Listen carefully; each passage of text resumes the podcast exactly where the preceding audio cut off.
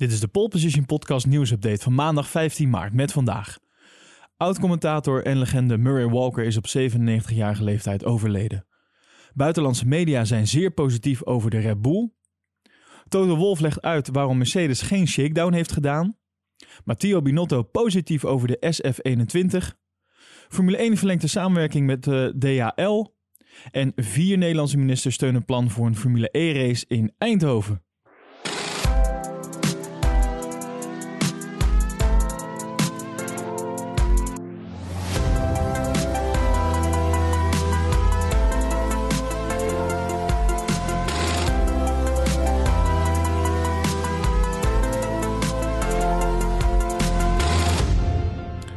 De legendarische Formule 1-commentator Murray Walker die is zaterdagavond op 97-jarige leeftijd overleden.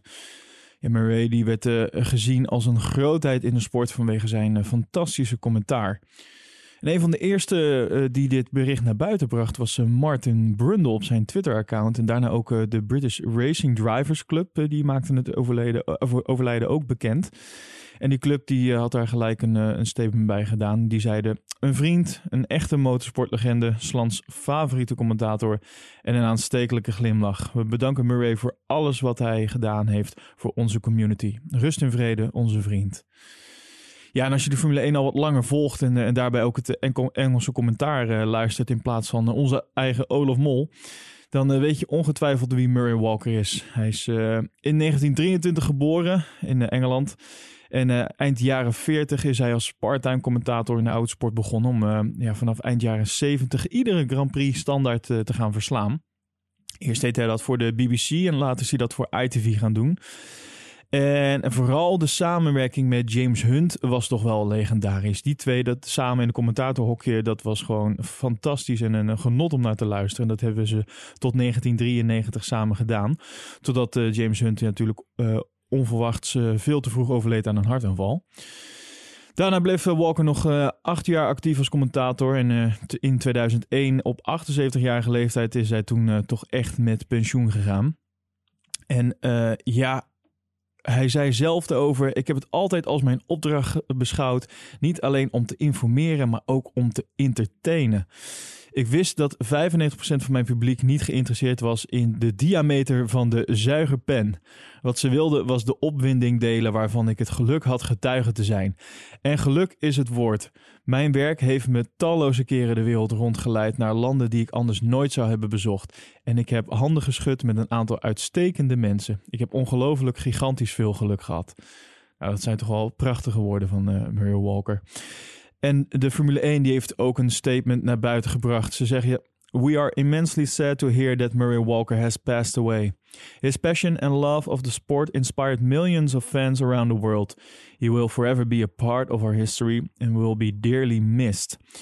En dit gebeurde natuurlijk allemaal tijdens de testdagen in Bahrein. En de organisatie van Bahrein die heeft uh, ja, heel snel een spandoeken gemaakt. Wat ze ook op het circuit dus hebben gehangen op de zondag. Uh, en er is ook nog uh, een mooi uh, filmpje online gekomen. wat de, de Formule 1 op Twitter onder andere heeft gezet. Ik zal het ook even in de show notes zetten. En, mooie beelden ook. waarin hij toch een aantal legendarische commentatormomenten te zien is. En daarnaast was iedereen in Bahrein had ook een rouwband om op de zondag.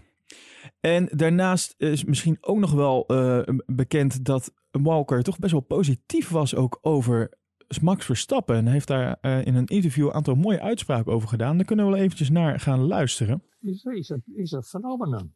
First of all, look at his age. I think he's in his third season of Formula One now. Uh, as I speak, he has won two races. He's 20 years old. Uh, and uh, he's got a very hard-headed business father, Jos Verstappen, ex-Formula One driver himself with Benetton. And uh, Max has been driving something competitively since he got out of his cot. Since he, since he was that, that high. Uh, he's going on to great things. He's not just a potential world champion. He's a dead ringer for a future world champion many times over if he gets to drive with the right car and the right team. Uh, at the present moment, good as Red Bull is, it hasn't been for the majority of the season quite good enough because they've been beaten by Ferrari, they've been beaten by Mercedes Benz. But if you put Max Verstappen in a Mercedes, which could happen, and remember who told you first, you'll see something really exciting then. Ja, wat een mooie woorden van uh, Murray Walker. Ja, namens de Pole Position podcast tussen de familie en de vrienden en uh, alle dierbaren van Murray Walker wensen wij dan ook heel veel sterkte toe de komende tijd. Gaan we naar Red Bull Racing. Die had uh, tijdens het testweekend in Bahrein ja, eigenlijk wel een nagenoeg probleemloze weekend. De RB16B die, uh, nou, die oogde een stuk stabieler dan uh, de RB16 van vorig jaar. En uh, daarnaast konden zowel Max Verstappen als Sergio Perez flink wat rondjes rijden. En dat is niet onopgemerkt gebleven, want de verschillende buitenlandse media die zijn ja, zeer positief. Zeker gezien Mercedes het wat minder doet, ook in ieder geval tijdens de testdagen. En, en, misschien is het wel leuk om even een aantal van die opmerkingen in de buitenlandse media met jullie door te nemen. De Telegraph die zegt onder andere: Voor de testdagen zou het een succesvol jaar zijn geweest als Red Bull Racing een aantal races meer dan die twee van 2020 zou hebben gewonnen. Het optreden in Bahrein heeft echter hoop gewekt, met name nu Mercedes het zwaar heeft. De Corriere dello Sport die uh, zegt het volgende: Het team heeft haar vleugels uitgeslagen. Hè? Red Bull, vleugels, de nieuwe motor, de rijders, de capaciteit om de wagen te ontwikkelen, het verleden. Alles wijst erop dat we een, nieuwe favoriet hebben voor 2021. De tijden van Verstappen waren natuurlijk eh, nog niet zo heel bijzonder. Deze lagen zelfs lager dan in de tijden in 2020. Maar ze mogen ook niet genegeerd worden. We baseren ons uiteraard slechts op testuitslagen, maar de cijfers spreken wel voor zich. En daarnaast zei de La Gazzetta dello Sport de laatste testdag heeft laten zien dat zij de grootste kanshebbers zijn voor de overwinning tijdens de eerste Grand Prix van het jaar. Mercedes kent haar slechtste start in acht jaar tijd. Hamilton en zijn engineers weten dat de stabiele achterkant van de Mercedes altijd de kracht was, maar die is nu verplicht onder handen genomen. Ja, dat is wel een, hele grove samenvatting van het weekend. En dat is toch wel dat Red Bull er heel goed voor lijkt te staan. En dat Mercedes toch wel heel veel problemen lijkt te hebben. Onder andere met uh, die auto toch uh, geplakt tegen de grond te krijgen. Uh, vooralsnog, de media zijn positief. Ik ben zelf ook positief. wil je daar meer over horen? Luister dan zeker onze wintertest aflevering. Die gaan we vanavond opnemen en dan komt die ergens morgen online. En um, ja, ik ben ook heel benieuwd wat jullie ervan denken. Zijn jullie net zo enthousiast en positief uh, als uh, deze buitenlandse media en als ik over Red Bull? Of uh, denken jullie dat het toch een beetje sandbaggen is ook van Mercedes? Ik ben heel benieuwd. Laat het vooral even weten in ons Slack kanaal. En de link daarvan vind je in onze show notes. Ja, en dan gaan we door met Mercedes, hè, waar we het net al over hadden, wat niet zo best gaat. Want volgens Toto Wolf had het doen van een shakedown op Silverstone en niet voor kunnen zorgen dat de wintertesten beter waren verlopen. De teambaas van Mercedes die benadrukt dan ook dat het een goede beslissing is geweest om het juist niet te doen. En dat is wel opmerkelijk, want het team van Mercedes heeft tijdens de wintertest in Bahrein nou, niet een hele goede indruk achtergelaten. Ze hadden best wel moeite met het juiste tempo vinden en hadden, kampten ook met een uh, kapotte versnellingsbak. Daarnaast was Valtteri Bottas ook best wel duidelijk ook dat hij niet tevreden was met de test. Ja, en toch denken ook heel veel mensen dat, uh, dat Mercedes aan het sandbaggen is uh, om de andere teams op het verkeerde been te zetten. Iets wat ja, best wel vaker al gebeurt.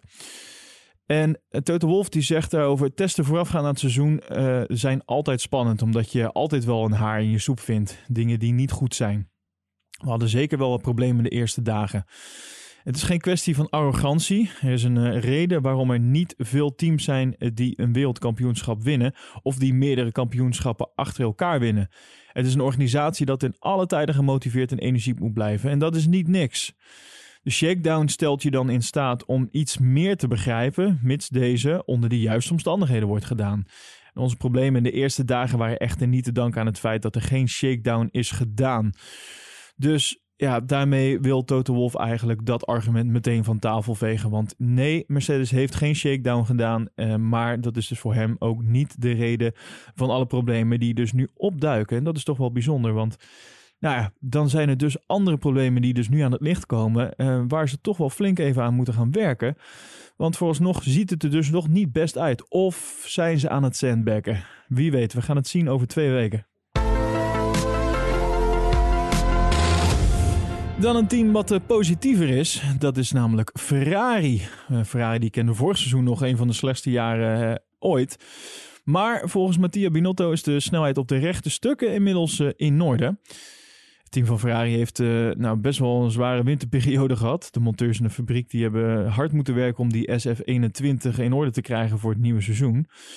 Er werd namelijk een compleet nieuwe motor geïntroduceerd en daarnaast zijn een aantal aerodynamische aanpassingen gedaan. Nou, alles natuurlijk om uh, dit seizoen veel beter voor de dag te komen. En Binotto gaf voor de start van het seizoen al aan dat de ontwikkelingen er belovend uitzien. Uh, maar tijdens de testdagen blijkt dat ook daadwerkelijk uh, het geval te zijn. De, de Ferrari die lijkt er beter voor te staan.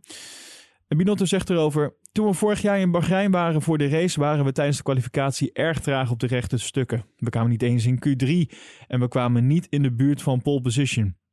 Als ik nu naar de gegevens kijk, denk ik in ieder geval dat de snelheid op het rechte stuk in orde is. We weten dat het niet alleen power is, maar ook de weerstand van de auto, zoals we vorig jaar vaak zeiden. Maar laat me zeggen dat het uh, beide heeft bijgedragen aan het verbeteren van onze snelheid op de rechte stukken. En uh, volgens Binotto is er zelfs geen nadeel meer voor Ferrari op die stukken. Dus ja, dat, het ziet er allemaal heel goed uit. En ook de Ferrari-coureurs die zijn uh, enthousiast over de nieuwe krachtbron. Want uh, Charles Leclerc die zei erover: het zijn veelbelovende signalen uit de SF21. Dus ja, ik uh, ben heel benieuwd. Oh ja, en ook Kimi Räikkönen heeft trouwens uh, zich positief uitgesproken. En dan denk je van, hè, Kimi Räikkönen die, die rijdt toch niet bij Ferrari? Nee, dat klopt, maar ze rijdt natuurlijk wel met die Ferrari Power Unit. Dus ja, het ziet er uit in ieder geval dat de motor op orde is. En dat dat uh, misschien wel een positief verschil gaat maken voor het komend seizoen. En zouden ze dan gaan strijden om pole position? Ik ben benieuwd. De Formule 1 die heeft een nieuw meerjarig contract gesloten met logistiekpartner DHL. Het vervoersbedrijf uh, die blijft daardoor ook de komende jaren gewoon verantwoordelijk voor het transport van het materiaal van de teams in de Formule 1 naar alle racelocaties. En Formule 1-directeur Stefano Domenicali die zegt erover... DHL is onze langslopende globale partner en we zijn dan ook blij om een verlenging voor de lange termijn getekend te hebben, waaruit onze sterke en hechte samenwerking blijkt. Al 16 jaar presteren we samen op en naast de baan en we zijn trots om met een wereldleider op het gebied van logistiek samen te werken voor het langste seizoen in de Formule 1 ooit. En ook DHL Group Marketing baas Arjan Sissing die zegt... We zijn vereerd om onze unieke samenwerking met de Formule 1 nog jaren voor te zetten. De Formule 1 levert al meer dan duizend races het ultieme in snelheid, precisie en technologie. En wij bij DL zorgen dat de Formule 1 de wereld rond kan reizen. Onze gezamenlijke waarden verbinden ons met elkaar en stellen ons in staat om de logistieke klussen telkens weer te klaren. En het is toch wel gaaf altijd om te zien hoe DHL dat doet met vliegtuigen onder andere. En, hoe al die dingen worden verscheept naar andere delen van, van de wereld. En daarnaast is DHL komend seizoen ook gewoon weer de naamgever van uh, twee awards die worden uitgereikt uh, in de Formule 1. En dan denk je, hè, welke, welke zijn dat dan? Nou, de DHL Fastest Pitstop Award. Die heb je misschien wel eens voorbij horen komen voor het team dat uh, over een heel jaar gezien de snelste pitstop weet te produceren. En je hebt ook de DHL Fastest Lap Award voor de coureur met de meeste snelle racerondes. En dan gaan we naar Nederland. Want als het aan Stichting Formule Eindhoven ligt, dan zal Eindhoven vanaf 2022 op de officiële Formule E-kalender staan. De organisatie wil dat er vanaf 2022 minstens drie jaar lang een Formule E-race gehouden wordt in Eindhoven. Ja, en waarom dan in Eindhoven? Nou ja, aangezien Eindhoven ook wel bekend staat als de lichtstad, zou de organisatie er graag een avondrace van willen maken. Nou, vooralsnog leek er niet veel schot in die zaak te zitten voor de organisatie. Maar op 10 maart hebben vier demissionair ministers een verklaring opgestuurd naar de organisatie van de Formule E. En in deze verklaring ja, betuigen zij hun steun aan de kandidatuur voor Eindhoven voor een Formule E-race. En volgens de organisatie is het nog nooit eerder voorgekomen dat vier afzonderlijke ministers zich op deze wijze achter een sportevenement scharen. Het gaat om de ministeries van Welzijn en Sport, Infrastructuur en Waterstaat, Buitenlandse Handel en Ontwikkelingssamenwerking en Economische Zaken en Klimaat. Ja, Peter Paul Laumans, de voorzitter van Stichting Formule Eindhoven, die is helemaal blij met het nieuws. En hij zegt: Namens onze organisatie kan ik zeggen dat ik ontzettend trots ben op de support van de Nederlandse overheid. We zijn bezig met iets unieks, iets dat nog nooit in Nederland heeft plaatsgevonden. Inmiddels hebben veel bedrijven en instellingen zich achter ons initiatief geschaard. Het draagvlak is groot en nu dus ook uit Den Haag. Dat is geweldig. Het is een bevestiging eh, van het belang voor heel Nederland.